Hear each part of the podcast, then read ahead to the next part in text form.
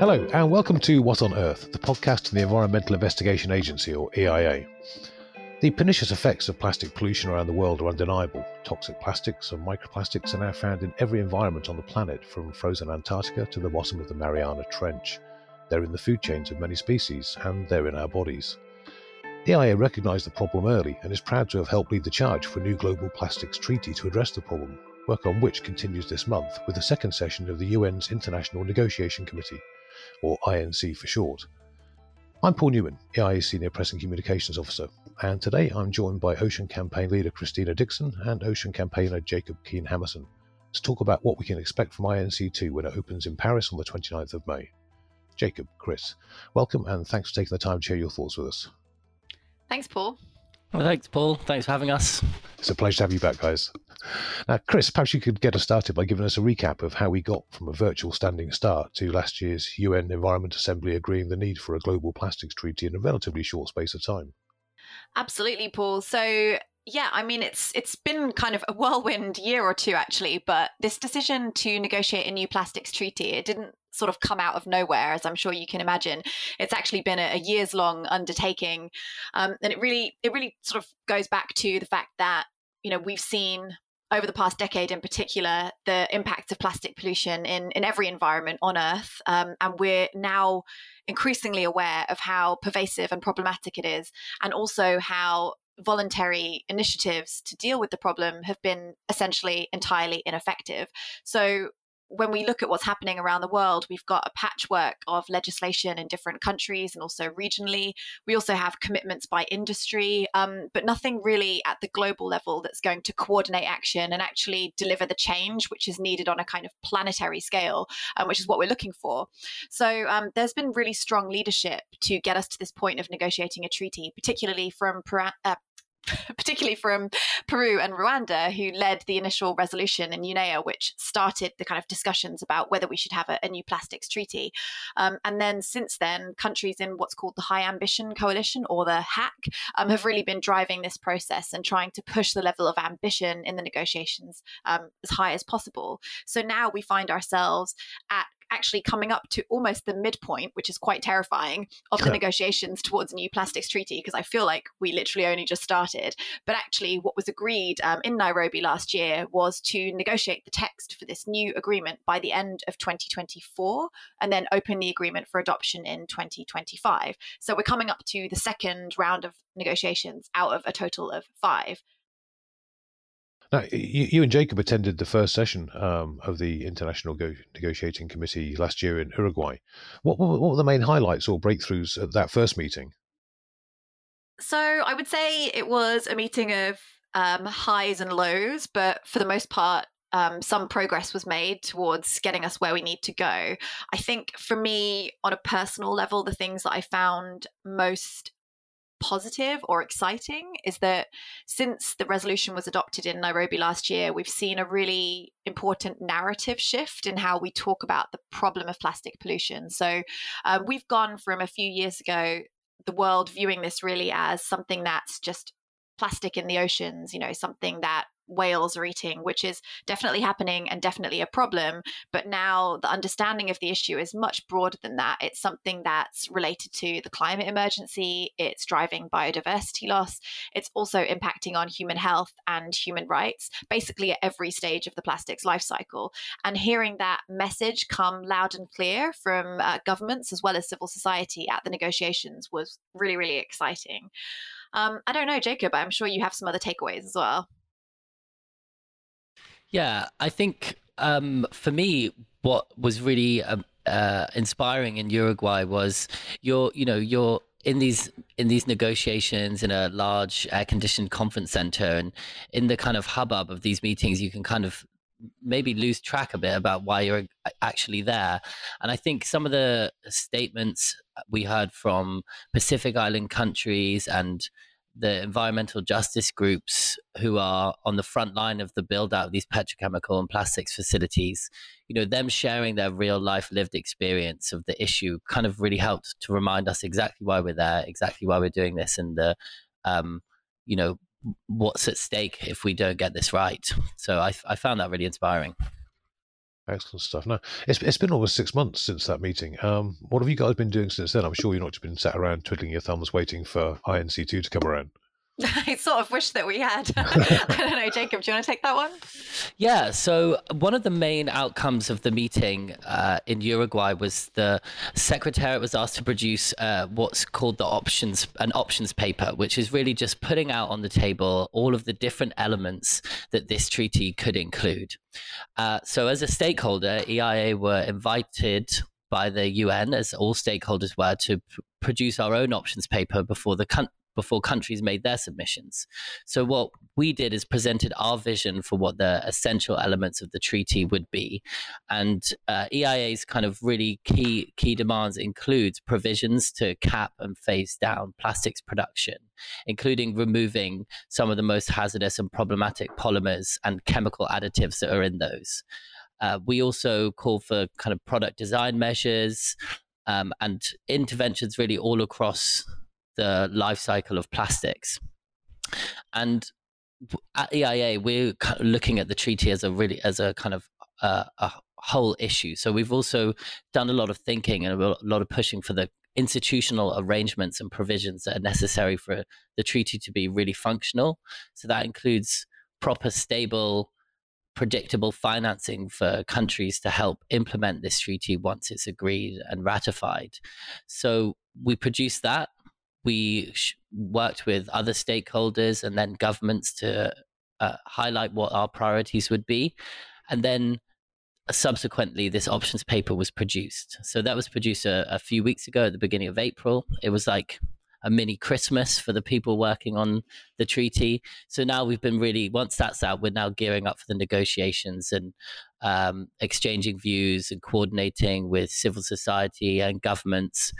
And one other highlight, I guess, of what we've been up to since then is we worked with other organizations to draft an open letter to the secretariat. So that's really highlighting what we see as some key issues and some key resolutions to those issues in the process. And that's about just making sure that it's the process is as transparent as possible and the advice and input to the negotiations are uh, widely available to everyone, and also to ensure that this process is free of conflict of interest. Because you can imagine plastics; it's a huge industry. There's lots of in, interests involved, and this really needs to be negotiations need to be taken in in good faith, and uh, you know, without the influences and interests of big business who really stand to benefit from perpetuating the plastics issue and you stand to lose if it goes ahead and actually sort of checks it. Uh, Chris, what, what, are you expecting at INC2? You, you, said earlier it's, this kind of approaching the midpoint in, in, in the negotiation process. Is there uh, any particular um, topics coming up at, at, this next session that you're interested in? Yeah, so if um, the options paper was like policy Christmas. I'm trying to think of a good analogy and I can't. I started this sentence without thinking about the end of it. Um, the thing that is going to be like the big Christmas gift is a zero draft text of the new treaty for INC3, which is coming up in Nairobi in November. Um, this is what a lot of member states are calling for. Um, you know, we need to be able to move now into substantive discussion about, you know, what's actually going in the treaty and what the text might look like. So it's really critical that these negotiations in Paris can take us to a point where by the end of the week, a request can be made to the chair um, to prepare a zero draft of the text for INC3. So that means at this meeting, we need to really move beyond the kind of narrative, high level, kind of conceptual scope issues that were being discussed at INC1 and transition now into, into substance. So the options paper is basically the basis of the discussions that will happen in Paris. So that's what negotiators will be using to kind of guide the conversations. Um, this options paper is a sort of compendium of, of, of almost everything like a wish list of a plastics treaty and um, in my ideal scenario we retain you know the vast majority of it but there will be a kind of process of review discussion and probably you know getting rid of some elements so that only then the elements that are going to be retained are put into the zero draft. Um, what's going to happen at inc2 is that the negotiations will need to be structured in order to enable that that conversation to happen. So one of the requests that came out of the last meeting is that um, going into this meeting, we move into two uh, contact groups or working groups. So basically, you know, half of the delegates will be discussing the kind of core measures. So the things like how do we do a cap on production? How do we reform the global waste trade? Um, how do we define environmentally sound management of plastic waste? And you know where does recycling fit? That's kind of the kind of core obligations and control measures the actual sort of what we want to do. And then another group will be talking about the how. So how will it be financed? Um, what arrangements will be necessary to deliver those objectives? And it's really important that these conversations are happening in parallel because the problem that you could have is you design the best most exciting most ambitious treaty possible but then nobody's talked about who's going to pay for it and how. Um, and as we've seen in basically every other multilateral environmental agreement, the conversation about who picks up the tab um, is going to be a really divisive and complicated issue to resolve. So it would be a real mistake to leave those conversations till you know inc 4 inc 5 because then we're going to run out of time to have a good conversation on financing um, and for me personally you know i find the financing issue really um, interesting because we've had a lot of countries saying we want to see polluters pay so yes, I agree. I would like to see polluters pay, but how do we channel that financing into the instrument? But how do we also make sure that the financing is is stable and predictable enough um, to deliver long term sustainable change and basically support a just transition for those those countries that are going to need to do a lot of work to meet the obligations of the agreement?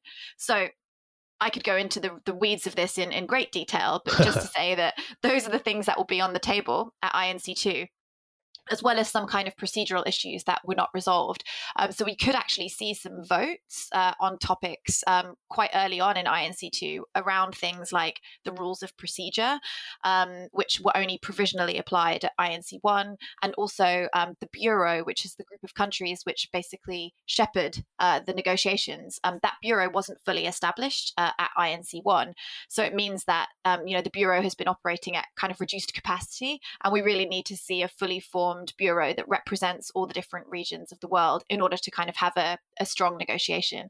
So those are the sort of different topics. Um, and I guess there'll be many hours of, of corridor chats and late nights um, munching on baguettes in a conference room, that air conditioned conference room that Jacob so adores.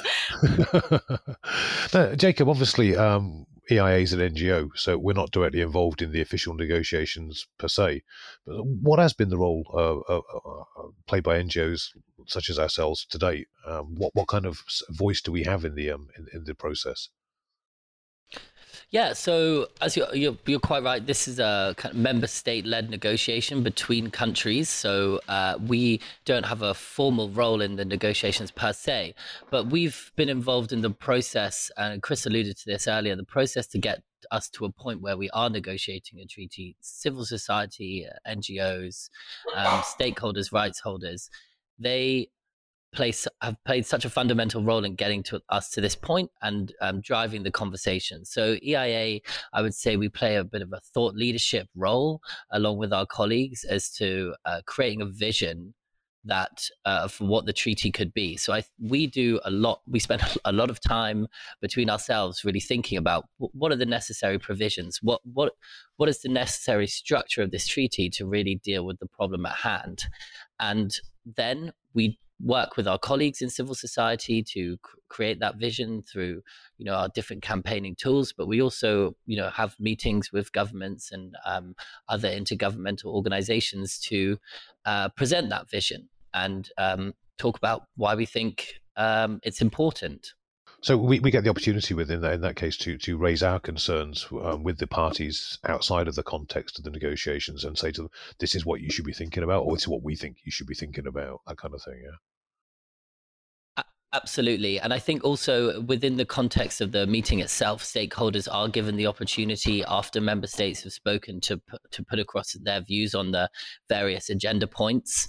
Um, so we, we have a chance to, to put that vision forward uh, during the meetings as well.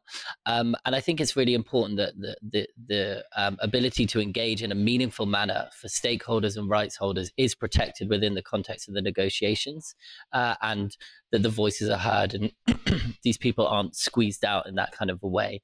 So yeah, and we you know we also provide uh, we do a lot of coordinating with civil society, which is a really important important piece to ensure that we are all um, kind of connected and, and discussing these things and putting forward our vision in a in a kind of equitable way. Excellent, thank you for that, uh, Chris. Do you, do you anticipate any significant problems in the course of these negotiations, or, or do you think most of the parties involved are all generally pulling in the same direction? Oh, Paul. Uh, you know. Sorry, I knew, I, I knew where that was going to go for. I, you know, I think yes, I, I can see a, a, multitude of problems. Um, however, I am uh, an optimist, and I like to think about you know where there is alignment and general consensus, and then and then think about well, how do we address some of those challenges?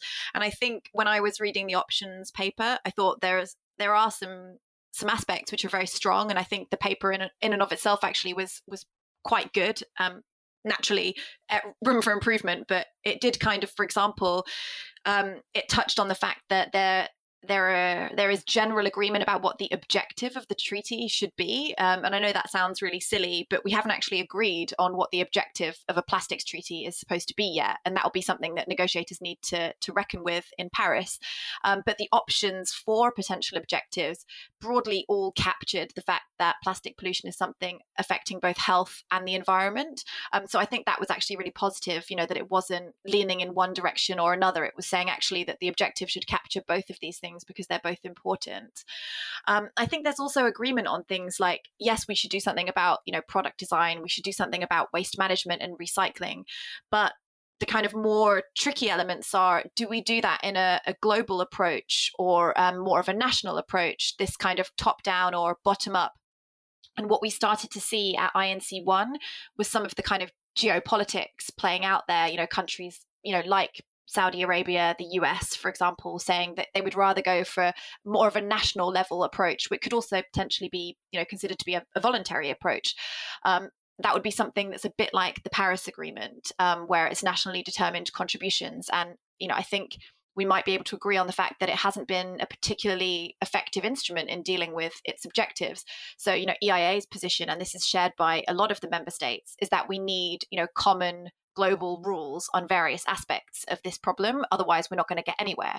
And for us, you know, what's particularly important is the kind of upstream. So the things like production, chemicals, um, you know before we even get to product design we need to have common global approaches for those aspects and that is going to be challenging you know i think that chemicals is one of the issues that wasn't really addressed early on and now we're starting to see you know ideas kind of floating about well how do we deal with the 13,000 chemicals that are used in plastic a quarter of which are substances of concern um, but we don't have a lot of information about a lot of those chemicals. So, you know, what do we need to put in place in terms of transparency requirements, um, in terms of restricting access to market if there's no data available about products? And, and when I say products, I mean also polymers as a product.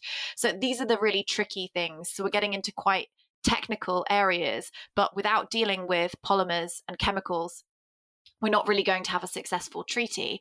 So I think how we approach that listing, that criteria, and what we want to agree now between you know now and 2024 versus what might be something that's left to a decision of the conference of the parties at a later date. That's the sort of the tricky elements which are going to for sure create some division amongst member states.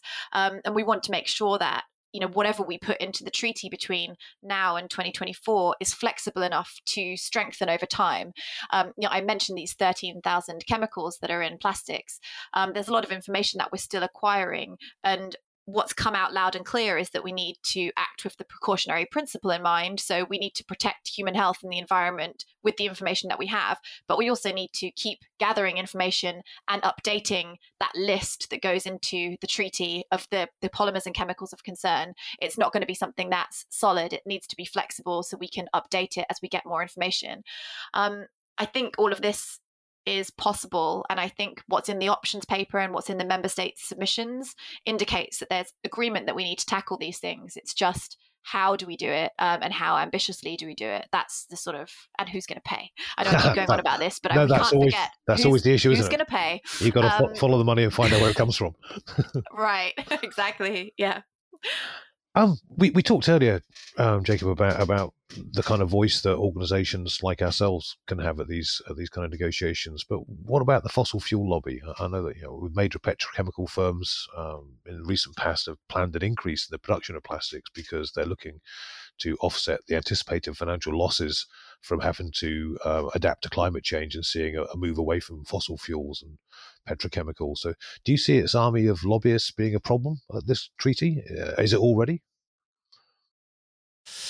Uh, well, how long have you got? Uh, no, yeah. So I, I, I really do think you know I did speak earlier about the uh, right, uh, the importance of uh, stakeholders and uh, people having their voice heard. But I think really it's a question of what is in the public interest to you know protect human health and protect the environment from plastic pollution, and what is in the interest of the private interests of fossil fuel and petrochemical companies who are seeking to expand plastics production, regardless of the uh, negative uh, externalities that they are uh, impacting on the world. So then that raises a question as to how um, how it, do those interests allow you to meaningfully engage in a negotiation about dealing with the issue? So, is there a fundamental and irreconcilable conflict of interest between the the business of plastic producers and ending plastic pollution the problem. We would say that that potentially is too far of a jump to make for those uh, lobbyists to be engaging in the treaty in a way that is uh, pulling in the in the direction towards achieving its goal. So I think there are real questions about whether or not those the access to those uh, negotiations should be prioritized for industry lobbyists or people on the front lines uh, facing the issue and, and how we uh, engage in those discussions. So I think we would be looking for strong conflict of interest policies and safeguards for those spaces and, and how the information is, is being shared, how the debate is being framed. Um, I think there's a really clear example from the Framework Convention on Tobacco Controls, for example, where they were looking at, as the name suggests, the health concerns of tobacco, and they came to the conclusion that the tobacco industry, that conflict of interest was too deep for them to engage properly in the negotiations towards this convention. And I think that's a discussion that needs to be had around these INCs. Uh, and how and how are we going to protect these spaces appropriately? And I think I'd like to mention one other other thing is that there is going to be access issues in Paris as to the amount of numbers number of people that can access these negotiations. So, who do we want as civil society? I suppose who do we want there speaking to the issue? Is it the people who stand to make money, or the people who stand to lose from the expansion of these plastics, like production facilities or or just the kind of continued pollution. And yeah, again, I, it go, I say, I, I guess that's back. a particular issue when you've got different uh, degrees of funding for those two uh, voices. You've got the the people who are going to be impacted by the issue having relatively little funding, and the people who are creating much of the problem being funded up to the gills. So that, there's no parity there at all, is there? Absolutely, absolutely. And I think we really need to think about how we are enabling access for the people who are on the front lines who are typically already marginalized and um, you know, financially not capable to come to come all the way to Paris, spend all that money on a hotel and then uh, like show up to this meeting and it's you know it's a real uneven playing field and just to go back to something that we've mentioned a few times the polluter pays element of the this, the discussion if a polluter itself is contributing to the discussion about how they pay, they are going to. It's it's really fundamental for this treaty, as Chris has already mentioned. The polluter pays, but they pay for what is needed to end plastic pollution, not what they want to pay for. So that's just an example of a discussion that needs to be safeguarded in order to remove the conflict of interest, so that. Uh, uh, the conclusion that comes to is the one that is best for ending plastic pollution, which is the aim of this treaty and the resolution that came to it. You can't credibly have the fox discussing how to best defend the hen house, can you? Really, it's, it's not the way forward exactly. Okay, well, um, I hope you guys have a, a, an interesting experience there, and hope um, as much of it goes your way as, as, as we can get. And um, I hope you'll come back in uh, June and, and tell us how it went. Yeah, always happy to join the podcast, Paul. Thank you very much. Same. Excellent stuff. Well, thank, thank you very thank you both very much for joining us today. It's, it's, it's been very informative. Now, if you've enjoyed listening to this podcast, please watch this space for future episodes and check out our website at eia-international.org to find out more about our work.